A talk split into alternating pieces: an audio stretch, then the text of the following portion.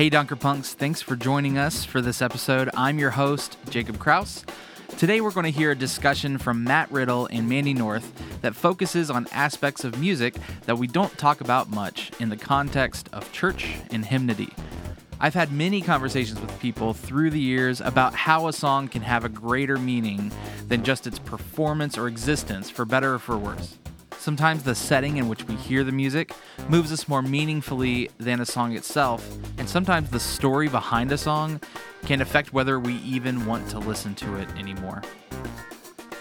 Matt and Mandy will talk a bit about some of these things that give music greater meaning at the beginning of their discussion, but then they'll shift focus of their conversation to revolve around a topic that's more uncomfortable and unfortunately becoming more relevant the character of the people who write worship music.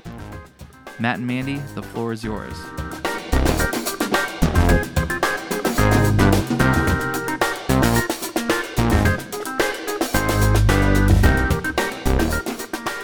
Our Father, who art in heaven, hallowed be thy name. Thy kingdom come, thy will be done on earth as it is in heaven.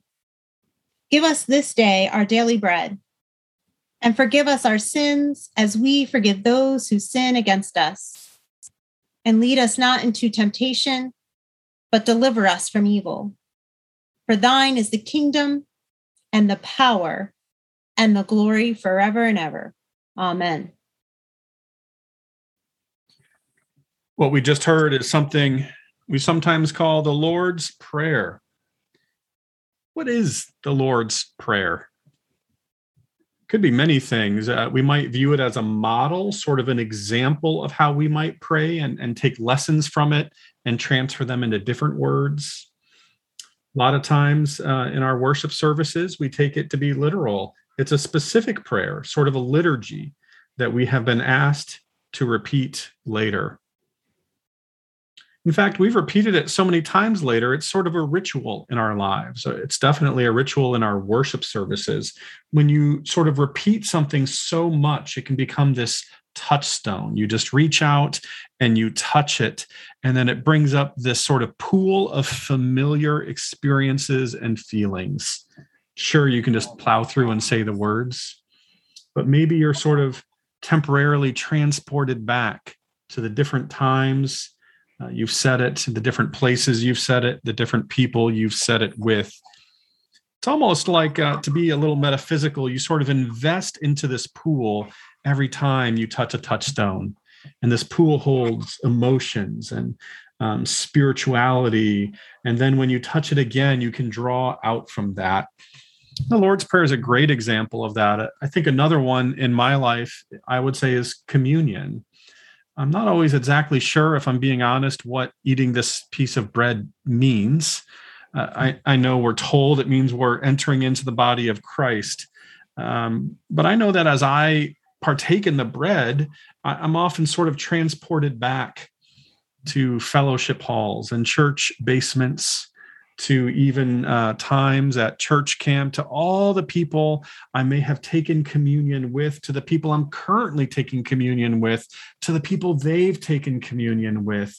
And in that way, I'm sort of engaging in this larger tradition. Uh, it's this ritual, it's this touchstone that holds this sort of spiritual reservoir that I enter into when I partake in communion. I think the same can be said of our love feast I often, when I experience love feasts, especially when I'm washing the feet of someone else, as their feet are in the water, I my mind will sometimes go back to other times I've participated in love feast, and I think about the other feet I've washed during this experience. It's a time to not only hold the person whose feet I'm washing in that moment in a in a prayer but to hold all those whose feet I've washed in previous experiences. It's these touchstones that connect us. And these rituals, whether it's saying the Lord's Prayer or having communion together or having a love feast together, that connect us each and every time we experience these rituals, not only to the times that we've experienced them, but to one another who have experienced them even across generations. Speaking of experiencing things with one another, uh, one place I've experienced a lot of relational joy and thus emotional healing on my own part is church camp. I doubt I'm alone in uh, growing up having gone to various church camps, depending on where we lived. My own um, home camp, as we might call it, is in Northern Illinois, Camp Emmaus. Give a little shout out to the fine folks there. Um, I have just such fond memories of church camp that sort of when I pull up that memory of, you know, that card game in that cabin during horizontal hour, it's not about that memory and that laughter. It's just about entering into that sort of spiritual, emotional space of what it felt like to be there amongst those people. And I can also experience that um, when I lived in Illinois and I, I, pastored a church not too far from Camp Emmaus. Uh, about, about once or twice a year, I would be going through a hard time and I would just drive and walk around the physical space of camp, even alone that the geographical space sort of stored it's almost like that geographical space was itself a touchstone for me i kind of think our church buildings can be that physical space for people. There's something really sacred about being in our home sanctuaries or the memories that we've made in our youth rooms or those sunday school classes. That space itself becomes a touchstone with shared memories. Oftentimes, we can think about the sanctuaries and the things that we've experienced in them, whether it's a child dedication that leads to a baptism, and then maybe an eventual marriage, ultimately a funeral.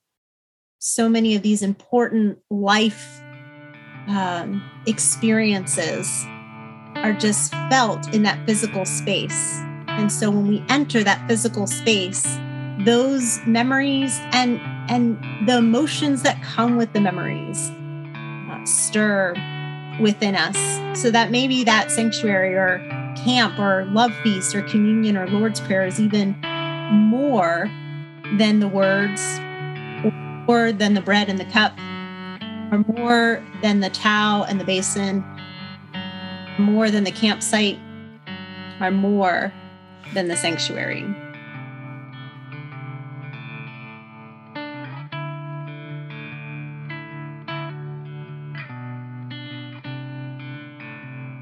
When are things more than the ritual? Perhaps no more so than with music. When are touchstones meaningful? And how do they influence and shape us, and how can we rely on them? And what do we do when things go awry? This is what we'll be talking about when we come back.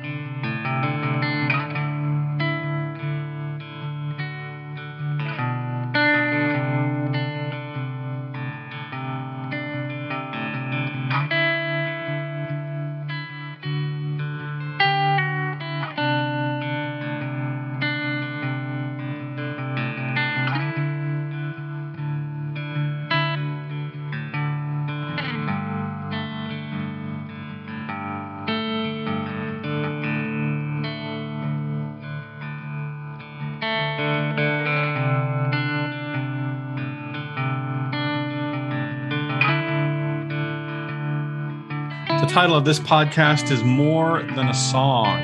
Uh, let's briefly explore together when a song becomes that more than that you were just talking about, Mandy, in a way that is profoundly and deeply meaningful, when those emotions that stir up within those singings. I, I think for me, uh, I'll, I'll say, I'll start with the cliche uh, is move in our midst. Uh, I think if we're being totally frank, some people may not like me here, but the hymn is just okay. It, it's it's a fine hymn. Um, when I, I sort of took a break from Church the Brethren in public life for a few years, and when I came back to it, sort of my my first impression all over again of Move in Our Midst was like, yeah, all right, this one's fine, you know. But I think at this point, it's one of my most profoundly meaningful and favorite hymns. And that didn't happen from it being the best hymn in the world. For me, that happened because I've sung it hundreds of times. I've sung it in small congregations with loved ones I've pastored. I've sung it in in congregations uh, sitting next to my family in the pew. I've sung it at annual conference with thousands and thousands of people. I've I've played the mutual kumquat version on my Bluetooth speaker at home to start a day, or as I'm trying to do a devotional and and even out my stress. I, you know, and so it's it's this accumulation. It's like every time I sing it now, I'm like sort of transported back to those different rooms and those different places. And now it's to me one of the best hymns in the world not because of the paper of it but because of that spiritual and emotional memory that stirs within as i sing it again. What's a, a, a hymn for you that is more than a hymn? Yeah i for me it's will you let me be your servant. Is a community together can be serve others and also be served. Um, but but the way that it's a touchstone for me is uh, it just reminds me of work camps and having those experiences. I I didn't grow up in the Church of the Brethren, so I didn't attend work camps as a youth, but I've had lots of opportunities to attend as an advisor. And so whenever I hear, "Well, you let me be your servant," um, the images in my head are of the youth over the years and the places where we have served together. And coming back after work camp and sharing our stories with the congregation and having the congregation support of the youth as they do these work camps. Um, and so yeah you you know when you think about more than a song it's more than just the words on the page or the the musical notes but it's the images in our our head and those uh, memories that pop up when we sing them. Do you have another? Yeah i you know we i can't really end a love feast without singing blessed be the tie that binds. Uh, the reminder that there's a there's this tie that binds us together. Um, you know clearly we're not literally tied together with a rope but uh, that that imaginary connection between us that allows us to laugh together and cry together as we read about in that third verse. We share each other's woes each other's burdens bears uh, and often for each other flows the sympathizing tear. Um, but again it's not the words on the page or the music. It's the image in my head of the the towel and the basin and having just washed each other's feet. And then we we stand and and hold hands as we sing this song. Um, i just feel like it connects us um, and reminds us kind of our, our connectedness as a faith community and just as being human beings together. Did you have a, a second song besides move in our midst yeah, I I'm chuckling. Uh, I'm sure y- y- we could do this all day, but we'll just do these four, and we've named three probably very common and popular uh, ones, particularly for brethren. So I'll go off the beaten path and name a hymn. Probably none of our audience will know, but it's called "Voice Still and Small." I did um, sort of a research project for a seminary class about hymnody, and I studied the Unitarian Universalist hymnal, and I found this song, Voice Still and Small, that I just fell in love with. And uh, I just thought this should be a Brethren song. Um, it's just quiet and contemplative, and even to the title, Voice Still and Small. Us brethren love that still small voice.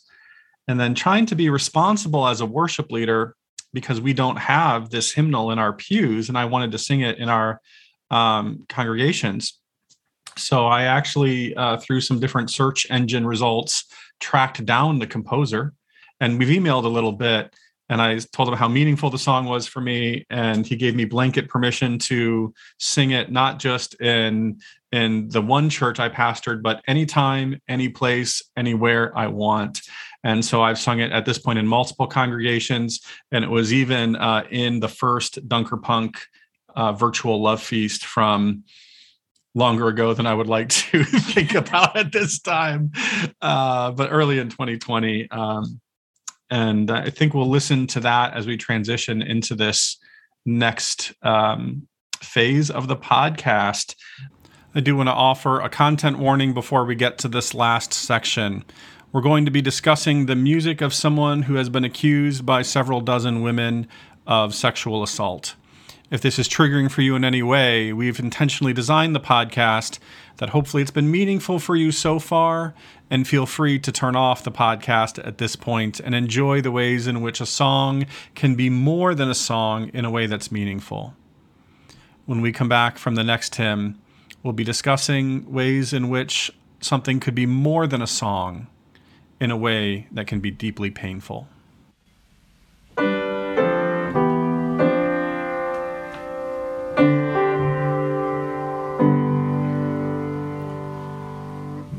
still and small, deep inside all, I hear you call.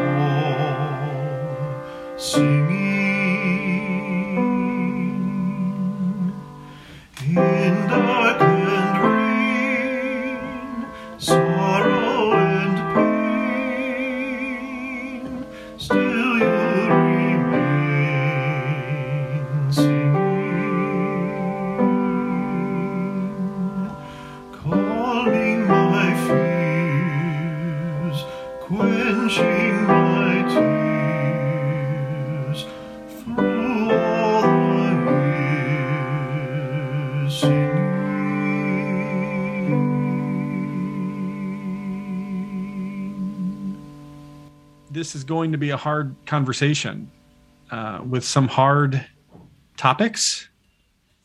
Um, but I know that Mandy and I are both committed to um, dialoguing together. Um, you know, partly um, just to do our best with with this conversation. Yeah, you know, we live in a world today where space isn't always held for these hard conversations. And because they're hard, because they're awkward, we just choose not to have them. So, our hope is that in this dialogue together between Matt and me, it's uh, to help all of us sort of ease the scariness a bit of these hard conversations and maybe model for others a bit of how hard conversations can be faced and how they could go. I think I'm fascinated by how driven we are to define things so narrowly that, you know, something has to be good or bad. Uh, a person or a hymn has to be great or awful um, you know, are we in this camp or are you in that other camp? Are you with me or are you with them? You know, it's it's much, it's so hard. It's hard to hold complexity inside. Uh, the complexity of a person or a situation, you know, like can, can a bad person write a good hymn? What what do we do with that? You know, it's it, there's no easy or simple answer. Yeah. And what even defines a bad person, right? Right. Our hymn books are full of sinners, aren't they? Of course. We all know all have sinned and fallen short of the glory of God. Uh, does it make a difference if the sinning and falling short is, is known versus private? I mean, it might make a difference, particularly if the sin was inflicting pain on others. Uh, totally. Totally. I, I know in one way, sin is sin is sin, but at another point, yeah, yeah, I don't know. I know it's just it's really hard, and it, it brings up so many questions. Hmm. What if we started by just naming our questions for a minute? That's a great. That's a great idea. I mean, is it is someone hurting themselves or, or hurting others? Does it matter how publicly the pain caused to others may have been? Does it matter how long ago it was? That it was just yesterday or 50 years ago? Has there been any uh, acknowledgement or repentance shown by maybe actual signs of growth or change? And if somebody has been hurt, they're the victims of this sin. Are, are they asking for anything in particular to help with their healing? Hmm. Those are some great questions. I'm wondering if at this point, at some point, we just sort of need to like jump off the deep end. And I'm wondering if we're we're there, Mandy. And so um David Haas, huh? Yeah. David Haas. This is the point in the conversation that we want to just reiterate our content warning that we said before. We're going to be talking about some pretty hard conversations, especially as it relates to sexual abuse and sexual assault. And so, if there's any concern about that triggering for you, you may want to turn off the podcast now. You know, super briefly, uh, for those who may not know who David Haas is, he is a um, modern day uh, contemporary composer, uh, extremely prolific. And uh, because he is so prolific, has some fairly mediocre songs out there, but then has also at times produced some very um, some music that people have considered very moving or compelling. And so um, some some new hymn books even our own Brethren supplement might include a hymn or two written by David Haas. There have also been some, Uh, what would we say, significant and well documented complaints about the behavior of David Haas. Yeah, in the last year and a half or so, there have been reports of nearly 44 accounts of alleged abuse done by David Haas to women in particular who attended the music conferences that he held. There's a two dozen some page report. Uh, uh um, the official report is online. I subjected myself to the whole thing. I read every word. I felt like that was really important as a pastor, as a worship planner. Um, it was so harrowing. I, I don't know that we need to repeat all of the stories here, but it's it's bad. Yeah, there's really no reason for us to go into the accusations about David Haas in this podcast. I know we all have access to the internet and you are all welcome to look that up as you feel so led. Or don't look that up as as you mentioned earlier depending on or don't look that up. I think you know enough so we can continue the conversation. Absolutely. As we consider uh, all of the many sort of layers to um, what's happening here as we plan worship and deal with bad actors like David Haas or or other people like him. I, I wonder if it's worth pausing for a moment and just considering what is the church's history and relationship when dealing with victims of sexual assault? Yeah, I mean, honestly, the the capital letter C church, the universal church, I think historically has done a terrible job. Yeah, terrible. Um, terrible job. Uh, hearing the victims, listening to what they have to say, um, doing whatever they need to do to, to stop the abuse, um, pushing it under the rug in hopes that if you know, if they don't see it or hear it or talk about it, that'll just kind of go away and they won't really have to to deal with it. I, I totally agree. I think there's a wide spectrum and on the better half of the spectrum and this is really sad and, and disappointing you have people who just don't want to rock the boat too much and they'll recognize there's a problem but they sort of um, you end up minimizing it and just trying to sweep it under the rug and keep the status quo going as you said. And when you do that how is someone who feels um, assaulted or harassed how are they supposed to feel supported when the church just moves on like nothing happened? And that's on the better end of, of the spectrum because we've also seen very clear systems of practice that empower and encourage and enable abusers and harassers to continue yeah. So, you know, when we know better, we do better. Is that Maya Angelou who said that? And and we if if nothing else, we have to take these previous examples and see just how disastrous they were for the victims and how it perpetuated abuse learn from it and and do and do better moving forward. We can't keep keep reacting in the same way. It's not working. I love what you're saying. Uh, first of all, it should be important for people of faith or frankly without faith to stand with victims of sexual assault.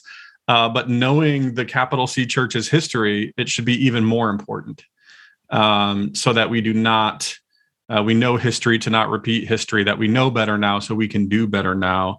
Um, I love what you're saying. And so how how can we as worship planners, as a community of faith, how can we support victims better?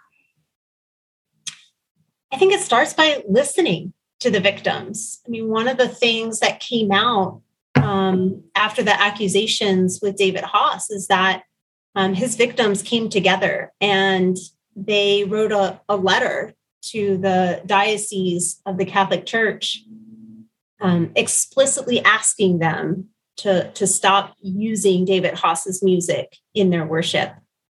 A few of the dioceses replied back with agreement that they would. Um, several dioceses didn't even reply. Um, and I think, you know, the Church of the Brethren may not have received that exact letter, it's in a different denomination. But when we know that a letter exists and the victims have asked for that as a way to support them, um, then we need to hear them and and honor that um, when it's asked of us as a way to stand in solidarity, not just with with these victims, but honoring and recognizing that there's so many other victims of sexual assault out there who may or may not have felt heard. And for me as a pastor, um, to not honor those victims' requests feels like the message I'm saying is uh, like I don't, I'm not listening to the victims. And if I have another member of my congregation who has been a victim, I want them to know that they will be heard and supported. And so the least I can do is support these victims I don't personally know um, in a way that shows that I'm a supporter. You know if that if that makes sense. Um, and so for I guess for me it was it felt like a no brainer about how I need to move forward using David Haas's music in our worship. I like that connective thread you just drew. I, I liked everything you said, but but towards the end, drawing out, um, are we going to listen to this one specific person's victims? And if so, they've asked us to stop, right? But ultimately, if we want to be better as as a church, as a capital C church, we need to make this a safe space for all kinds of victims and survivors of all varieties, stories that maybe didn't even happen in the church or aren't widely known. And as we've discussed earlier in the podcast, the internet is a very real place. So, uh, Mandy, as you and I have talked about this, we've sometimes joked who can name any composer of their favorite hymn. Um, but some people can. And some people um, have these sometimes very private stories, and they're wondering if this community of faith is a space where I can feel safe? Is this a space where I can feel welcome? And maybe they do know who, for example, David Haas is, and maybe they do know those stories. And if they are wondering if they can open up and trust and feel safe in this space, and they show up on Sunday or whatever service, and there's David Haas music being played, uh, is that going to help that person feel safe or unsafe? Right. Well, yeah. And, you know, we've been talking a lot about the internet. You know, maybe they don't know the composer of the song that we're singing in worship. But for whatever reason, the, the lyrics or the melody resonate with them. And so they go home and they Google their, you know, or do a use their search engine to find out um, more about that that music that resonated them with them in worship.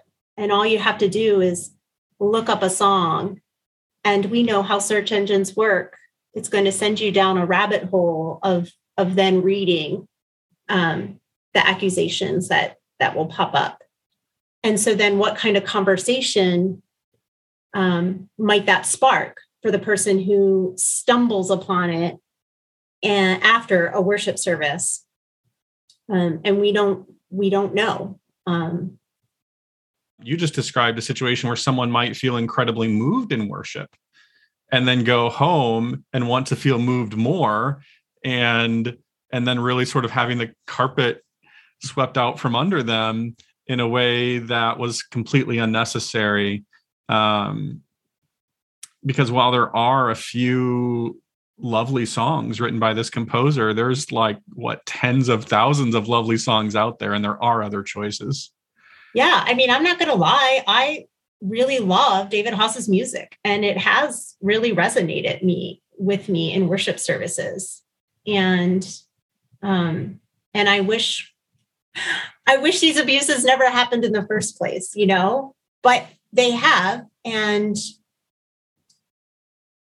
and there's just no reason for us to keep singing his songs in worship because, like you said, there's tens of thousands of other just beautiful worship songs that we can use instead. I think, especially when we compound this by his victims who are still alive having directly asked us to stop, the fact that uh, he is still financially benefiting from his library of music and also alive, and that these things are widely known and easily uh, searchable online. Um, you know, earlier we said that our hymn book quite literally does not have a composer that isn't a sinner. That is our fundamental belief as Christians. But the fact it's all so fresh that the victims are still with us, the the the perpetrator is still with us. It it feel it does feel like a time to make a special case. Um, I wonder if we could talk. Uh, Mandy and I are both pastors, and we're both worship planners. And so this is what we do. We sometimes have these like multi-hour long uh, you know we can think about all kinds of things behind the scenes that would not be apparent publicly. Um, is this a conversation that i mean clearly we're doing this public podcast but as worship planners do you think we should like do a five minute announcement about taking this music out of our public worship? Or do you think this should be uh, private between musicians and worship planners and and just then it just stops appearing publicly? That's a great question. Um, i'm a firm believer that having an open and honest conversation with the people who are leading worship especially the musicians who help pick the songs that are sung during a service can be really helpful and um and and creating a safe space to talk through you know whatever feelings and emotions come up from receiving this news because there there is some grief that comes with that. I mean this is a song that we have loved singing in our worship services. And so then to find out that you know about these accusations there you know um it it doesn't feel good to to hear this news and and then to have to make a decision to change the way that we um, use those songs or don't or decide to no longer use those songs in our services. Um, we have not had a public conversation uh, about it. And i'm not sure that we necessarily need to. Again i would hate to um, unnecessarily traumatize somebody um, I think we just we have just stopped using them. And my guess is that if somebody were to ask or if somebody were to notice, um, then then we can um, have that conversation as it arises. What are your thoughts on that, Matt? Because I mean, that's what we're doing at our congregation. But- yeah, uh, we're doing the same. I, I do think it matters the context you're in. You know, he was such a public and known commodity, particularly in Catholic circles, but in other circles, for his music just to stop appearing suddenly um, would almost feel abrupt. Like you might, in some circles, owe a public conversation. But I think, you know, for a lot of us and for Brethren, uh, in the hymnal and supplement combined, we have one David Haas song. So I want to be clear, we have one, but I'm also saying it's it's just one. And so if we stopped singing that one song, I, I don't know that most people would notice. Uh, I, I this thing you said about unnecessarily traumatize is something that's really important to me. Um, recognizing statistically there are likely survivors of um, harassment and or assault in almost every congregation, and maybe um, some of them don't know who David Haas is. And if all of a sudden I'm like, let me introduce you to this great composer who, by the way, we're not going to sing anymore because of these awful atrocities, um, it could almost like inflict a pain upon people that they wouldn't have had.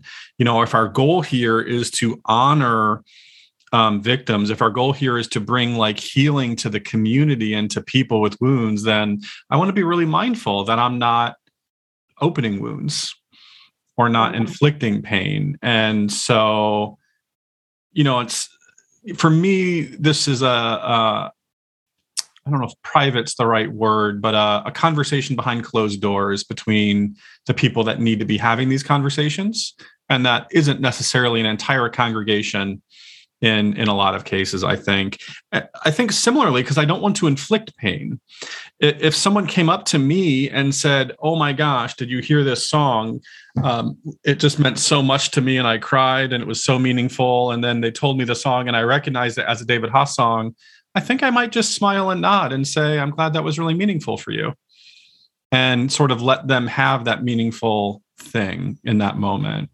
How, how do you think you might respond in a situation like that uh, well, honestly, I, I, had a situation recently. I was uh, attending a funeral, and a David Haas song was sung as part of the service, and um, I didn't. I didn't say anything.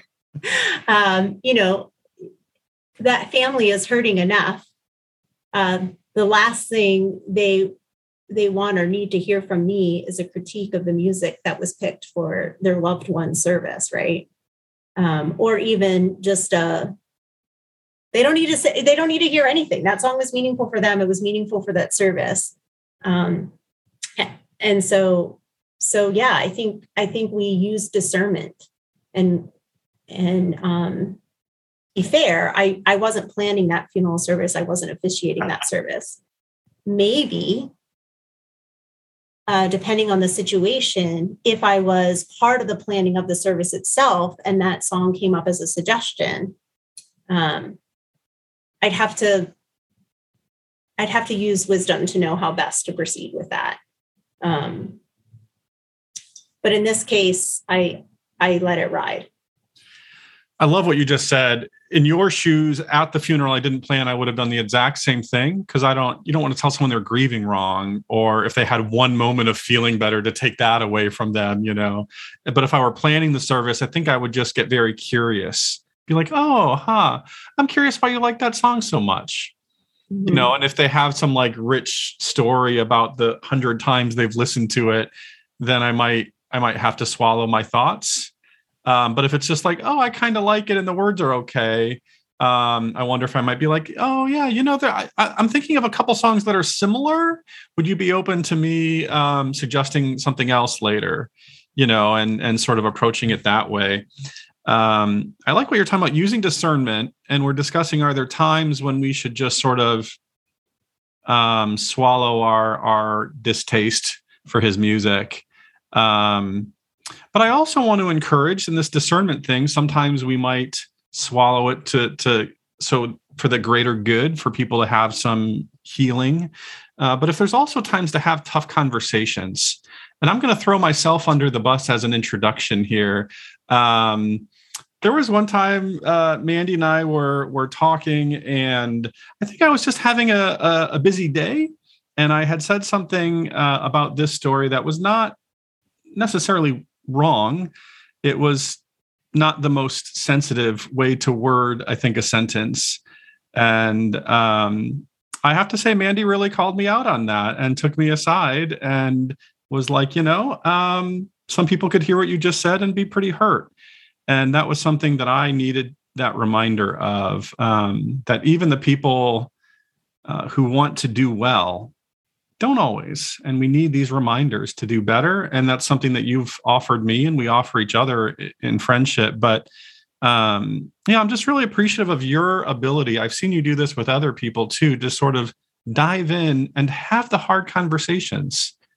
Yeah well you know i'm learning as i go and i think we all are on a journey of, of learning and doing better and and we're people of, of grace you know and um, our faith is wrapped up in grace. And so we have to um, offer grace um, as to one another um, and forgiveness to one another. And um, and so we can navigate our way forward. I mean, I don't, you, we talked earlier about the fact that the capital letter C church has never really done a great job of handling um, abuse within the church and and part of that is because i don't think the people in leadership knew what to do uh, they didn't they you know were trying to protect the institution they were trying to um,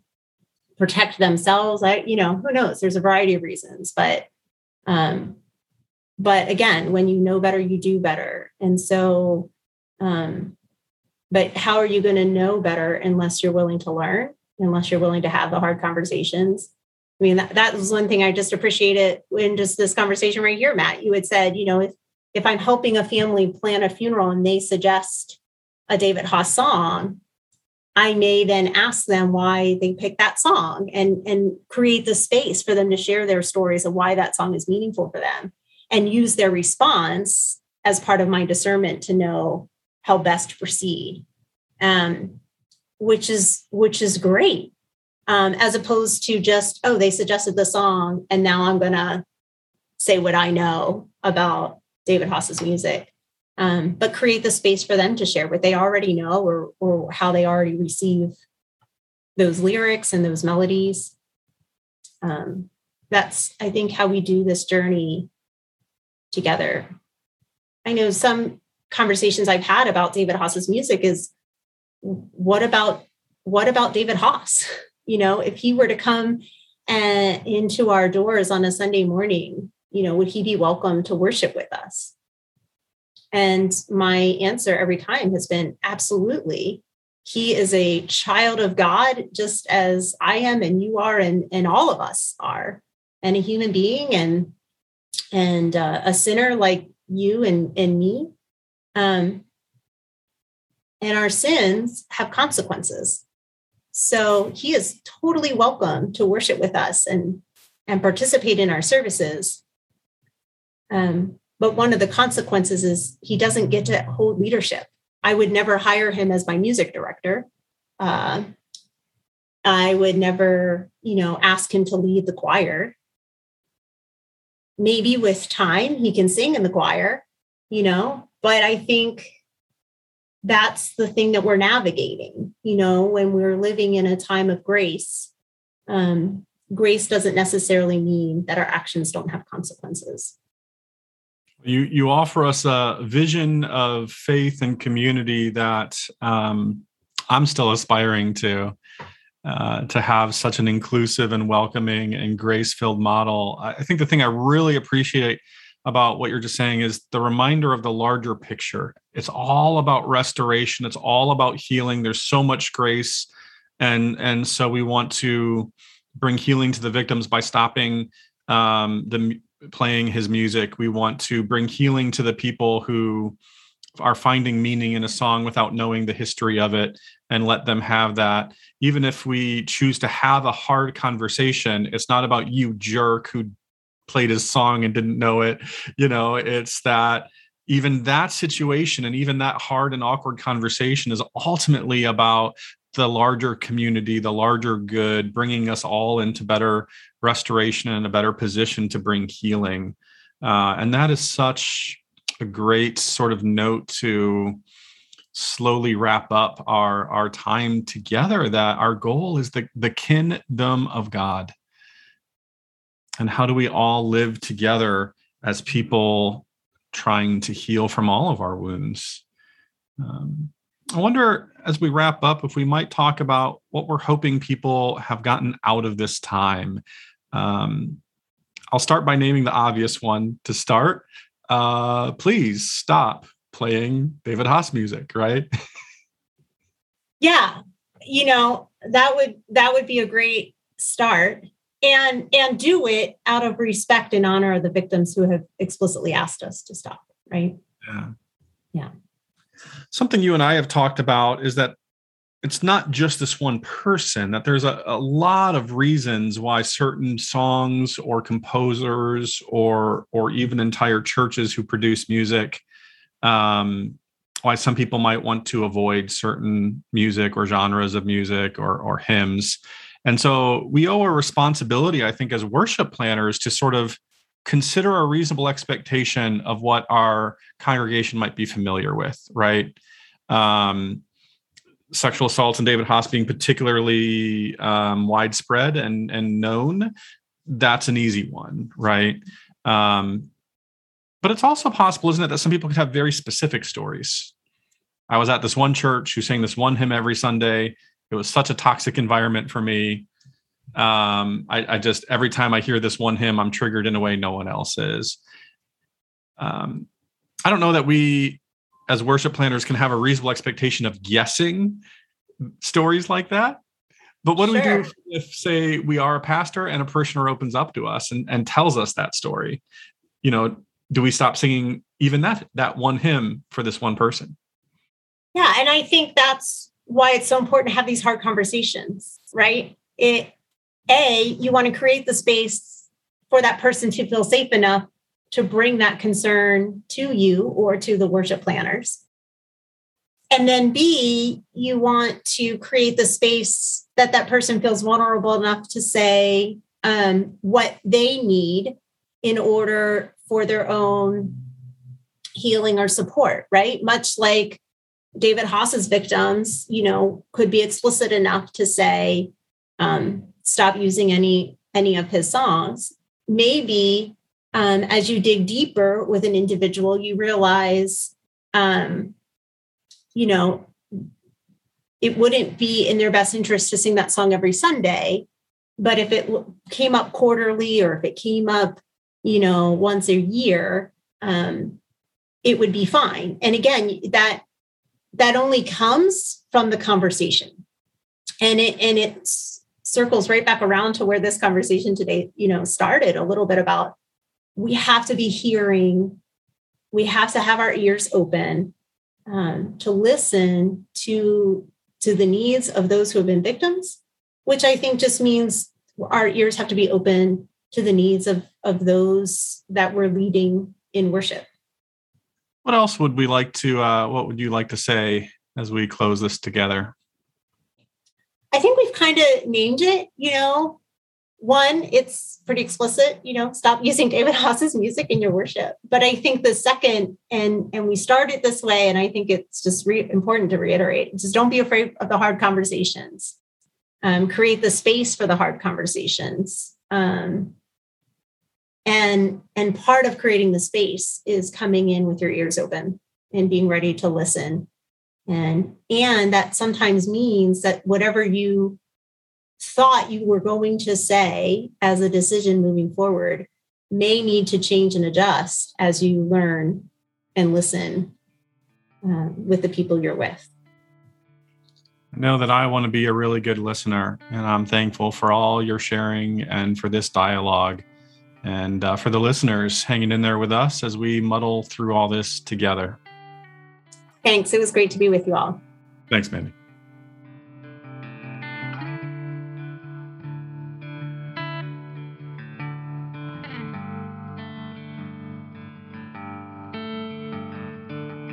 Thank you both for sharing your insights and wisdom. And thank you, Dunker Punks, for being active listeners. The Dunker Punks podcast is made up of conscientious worship leaders from around the globe. In this episode, we heard from Matt Riddle and Mandy North. My name is Jacob Kraus, he, him, and I was your host and editor for this episode. Ali Cooney manages communication, Suzanne Lay manages production, Arlington Church of the Brethren and On Earth Peace sponsored the show. Subscribe to us on iTunes to hear more insightful episodes, and check out our website at arlingtoncob.org/dpp.